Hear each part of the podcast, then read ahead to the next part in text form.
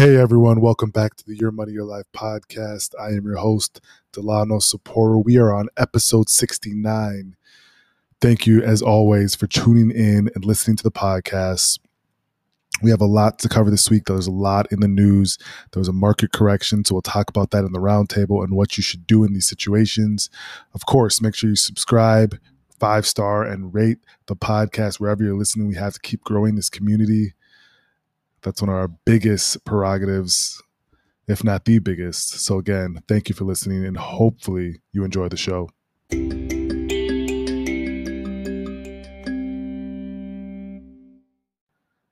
It just struck me when I was recording the pre show roll that episode 69, 69 episodes that we've been going at it.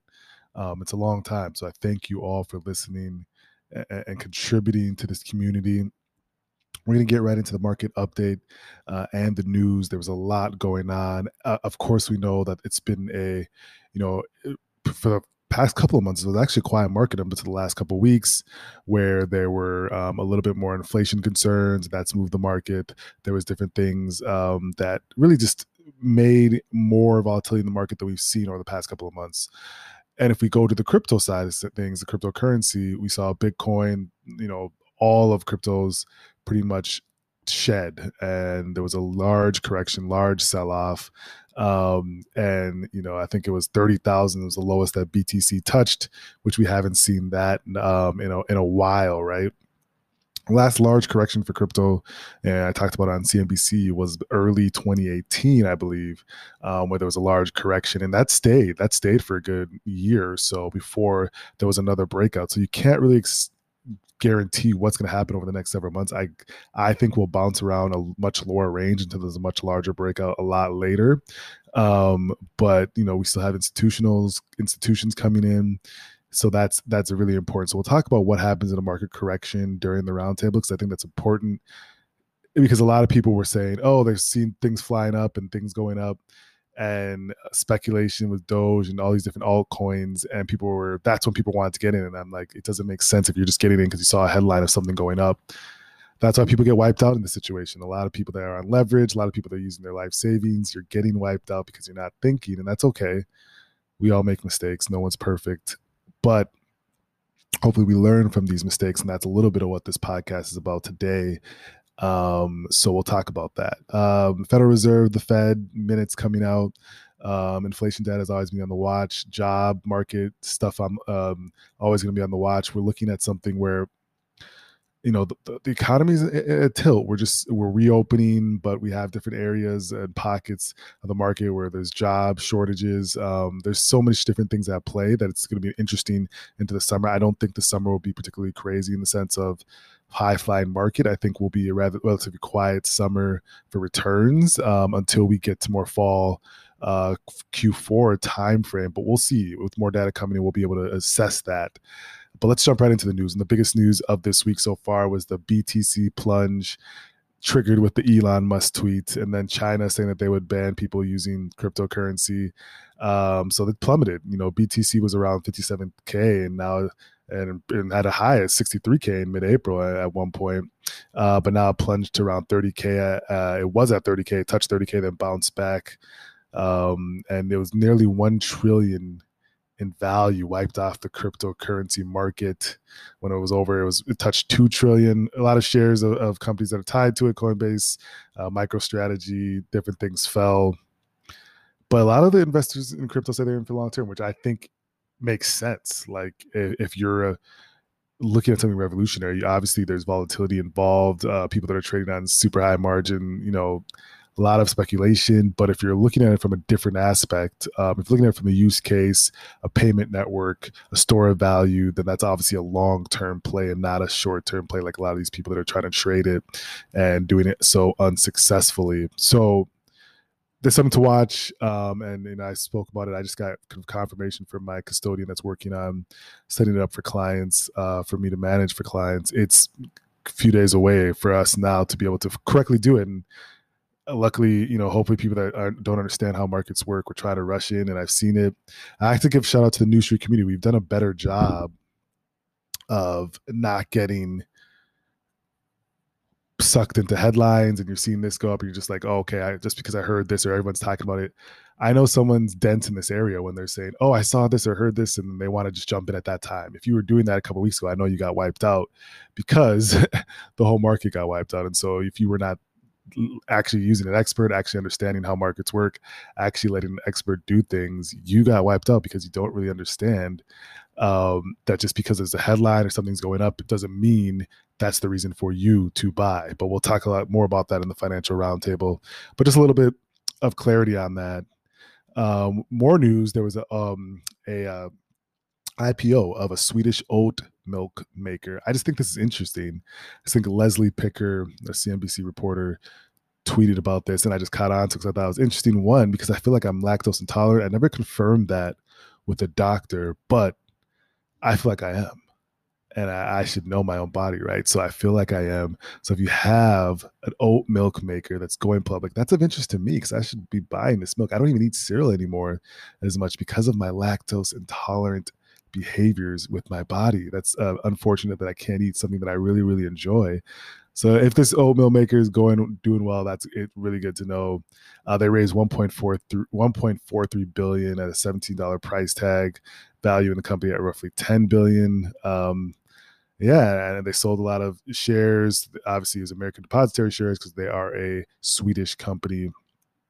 Um, that's pretty cool to see them IPO. A lot of different companies going public at this time. Um, and they are you know really something we'll just watch. I'm curious to see you know when you're talking about a food maker excuse me a, a beverage maker or whatnot um, it's interesting to see how it trades. So this was just something to watch. I, I, have no other deep dive into the company. I haven't really researched it but i just thought it was interesting. Another company that went public was squarespace um, obviously, it's a tool for website building and hosting and, and and different things. And it was actually really interesting. I read the story. Uh, the guy that created, I think he created in his college dorm room. Really just built the company, bootstrapped a lot of it. Didn't take many investors until later on. So when he IPO'd, he had about a two billion dollar net worth, um, just because of he waited a lot a lot later to get VC money and dilute his ownership. Uh, but it's obviously a company that's you know in this e-commerce world that's going to be interesting to watch. There's a lot more competition in that area. You got Squarespace, Wix, all these different companies, but they all have a good tailwind with what's going on with online selling, e-commerce, um, especially with the younger demographic. Speaking of the younger demographic, Zhang Yiming, I can't, hopefully I'm pronouncing his name correctly. He's the co founder of ByteDance. ByteDance owns TikTok. And he just said that he's going to step down from the CEO role at ByteDance, primarily because he's not social enough. He doesn't feel like he's engaging enough leader to do so. And so he's going to pass the reins to his co founder, Mr. Rubo, who is currently the head of human resources, but he's going to take over the CEO role globally.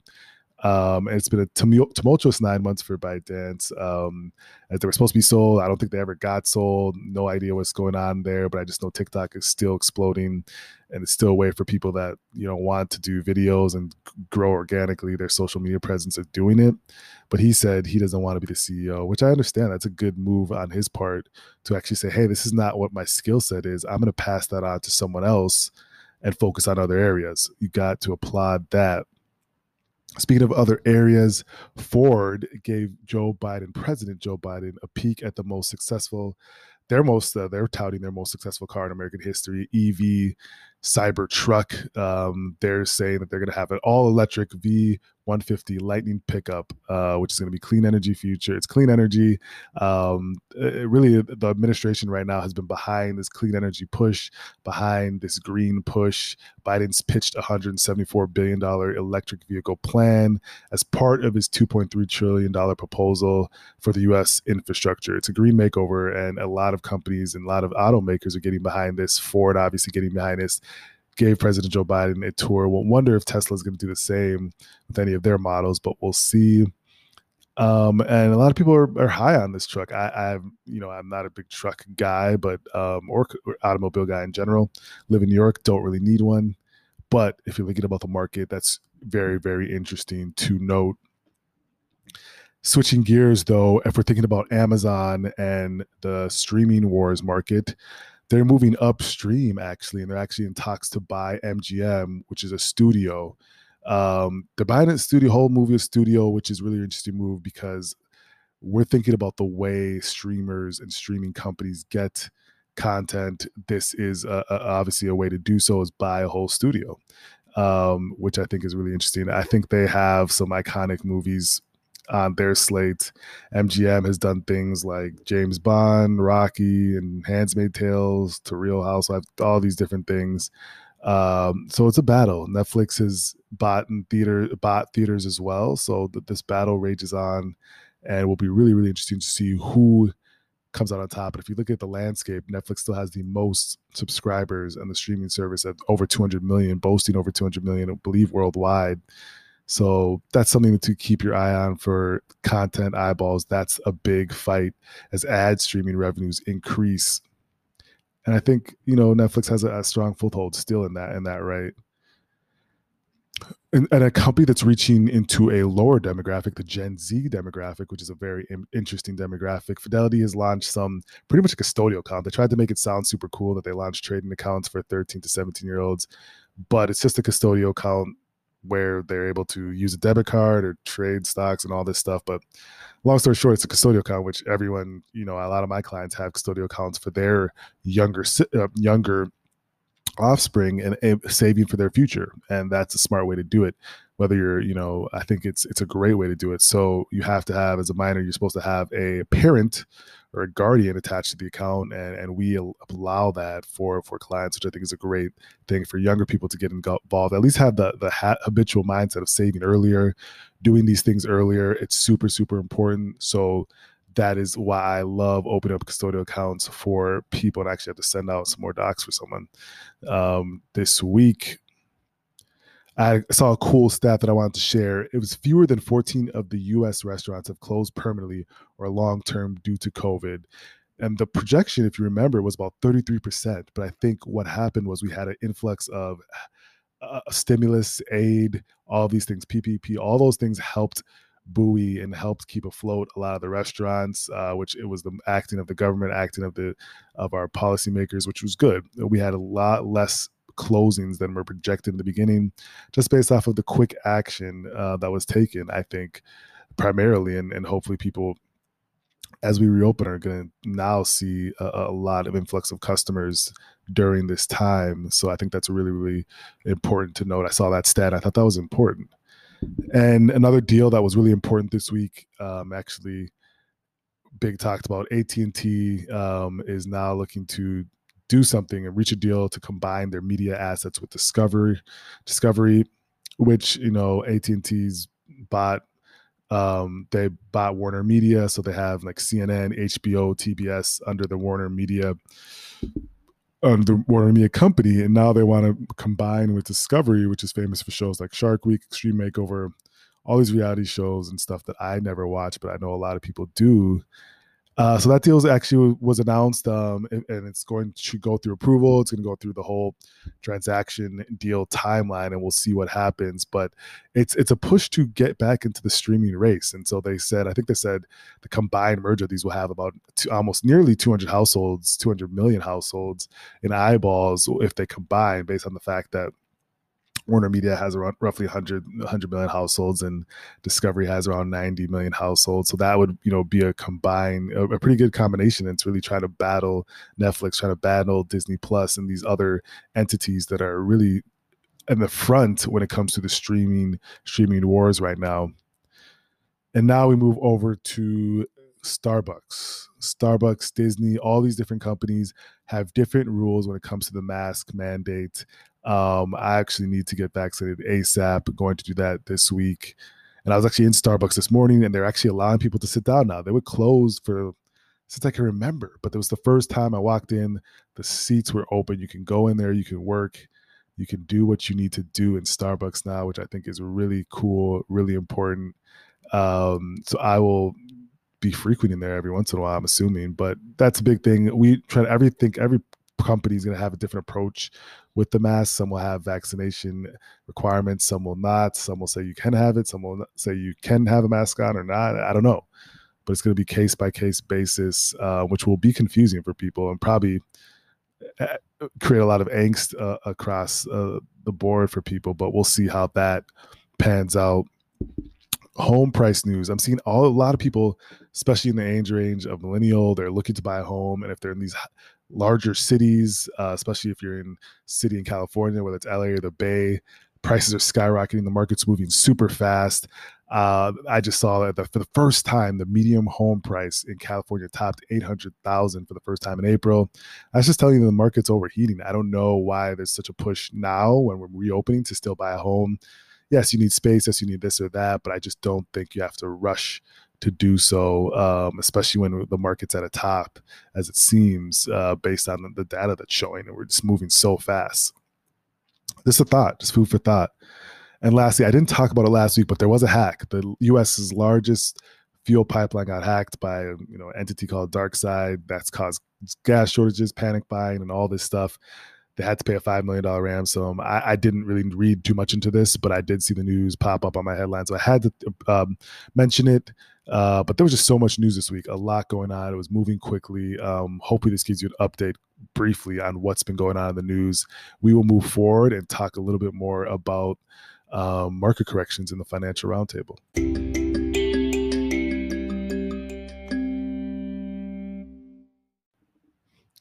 Hey everyone, Finance Roundtable gather around, much to discuss, much to talk about. And this week, I think the biggest thing on people's mind is what to do in a market correction and how do you deal with it.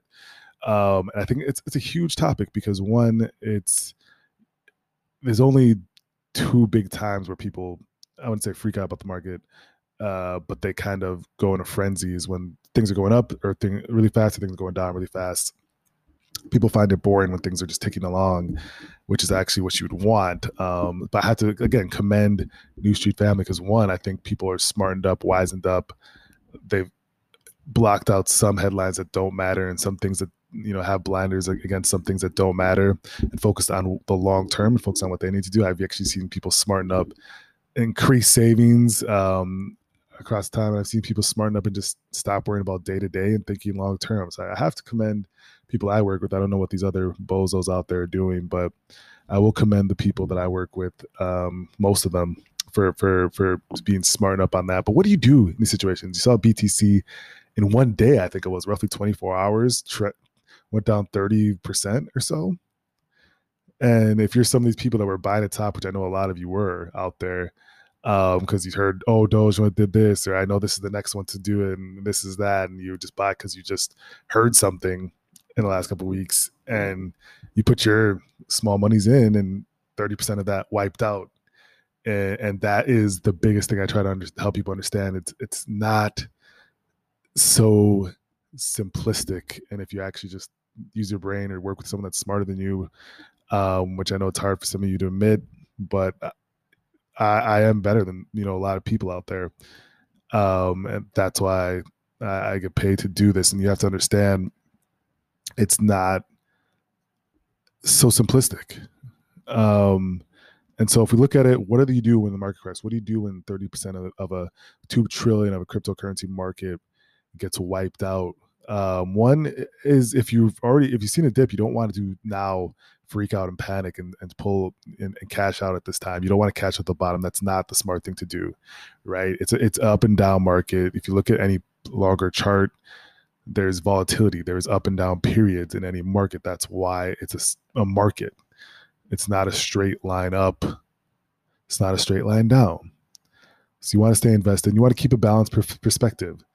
There's going to be days and days of volatility. There's going to be weeks and months of of downturns but how old are you what's your time frame what's your perspective that is what you should be thinking about um not day to day even if you you know you think about that and don't try to time things. Again people that heard about something like oh i heard this is going up i've seen headlines i want to start doing it now. That's not the best way to do things. You should if you're especially whatever age you should be saving investing you should, your money shouldn't be sitting in some cash account unless that's your prerogative. I, I just don't think it's smart but you should be investing and saving a portion of your money every month. Um, that's just smart. That's just being good to yourself, to be honest, um, especially in the situations and the, the ways we're living in. And then lastly, again, I've I've touted this. I always say work with an advisor. That's why I work with great people, and I think that those people realize that hey, this is nothing I want to worry about. I'm a doctor. I'm a lawyer. I'm in the NFL. I want to do that and build my wealth that way, and not try to be a day trader to make it a few hundred bucks. Um, that's just this is just a waste of your time, to be honest. Um, so work with someone that knows what they're doing. It doesn't have to be me. The New Street community is, is growing really quickly. It has to be someone that you trust. You work with someone that understands it.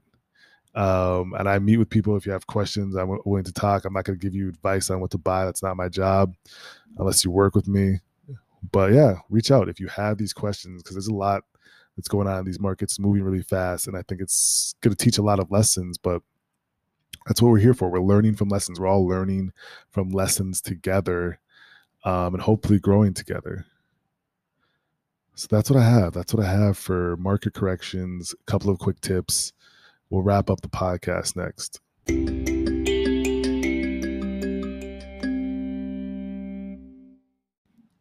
No question of the week. We had so much news. We're running. I don't like to take too much time of people's week. I appreciate people that sit down, listen to me for 20 minutes, 22 minutes, 23 minutes, whatever the amount of time. So we can't waste your precious time because you have a busy week busy weekend. The weather's getting nicer in New York. I don't even know that we're reopening. Places are opening again. There's no way you should be sitting down for an hour and listening to someone else speak. You should be doing things that you enjoy, enjoying time with your family. So that's why there's no question of the week, but there are personal life updates. We are watching the NBA playoffs. I finally watched a basketball game yesterday for the first time all year. And I'm happy the Lakers won. I actually fell asleep before it ended, but the Lakers pulled it out. LeBron pulled it out. They're facing the Phoenix Suns, number two seed, number seven seed. I think the Lakers take it. Uh, that will be fun to watch. Big Laker and LeBron fan. So we'll keep watching that. Then we have another playing game, the Warriors and the Memphis Grizzlies. I'm actually going with the Warriors, even though I'm not a fan of the Warriors, but I bet my friend Lyndon that the Warriors would win, and I think they do win. So we put a little bet down there. We'll see how that pans out. But I like this new play in scenario that the NBA did. I think it was smart. It's great. Uh, even though LeBron said the person that started it should be fired or gave that idea should be fired, I don't believe so. I think it's a great idea. It allows people to see new, fresh talent. It allows the end of the season to be more meaningful because I didn't watch a darn game throughout the whole regular season.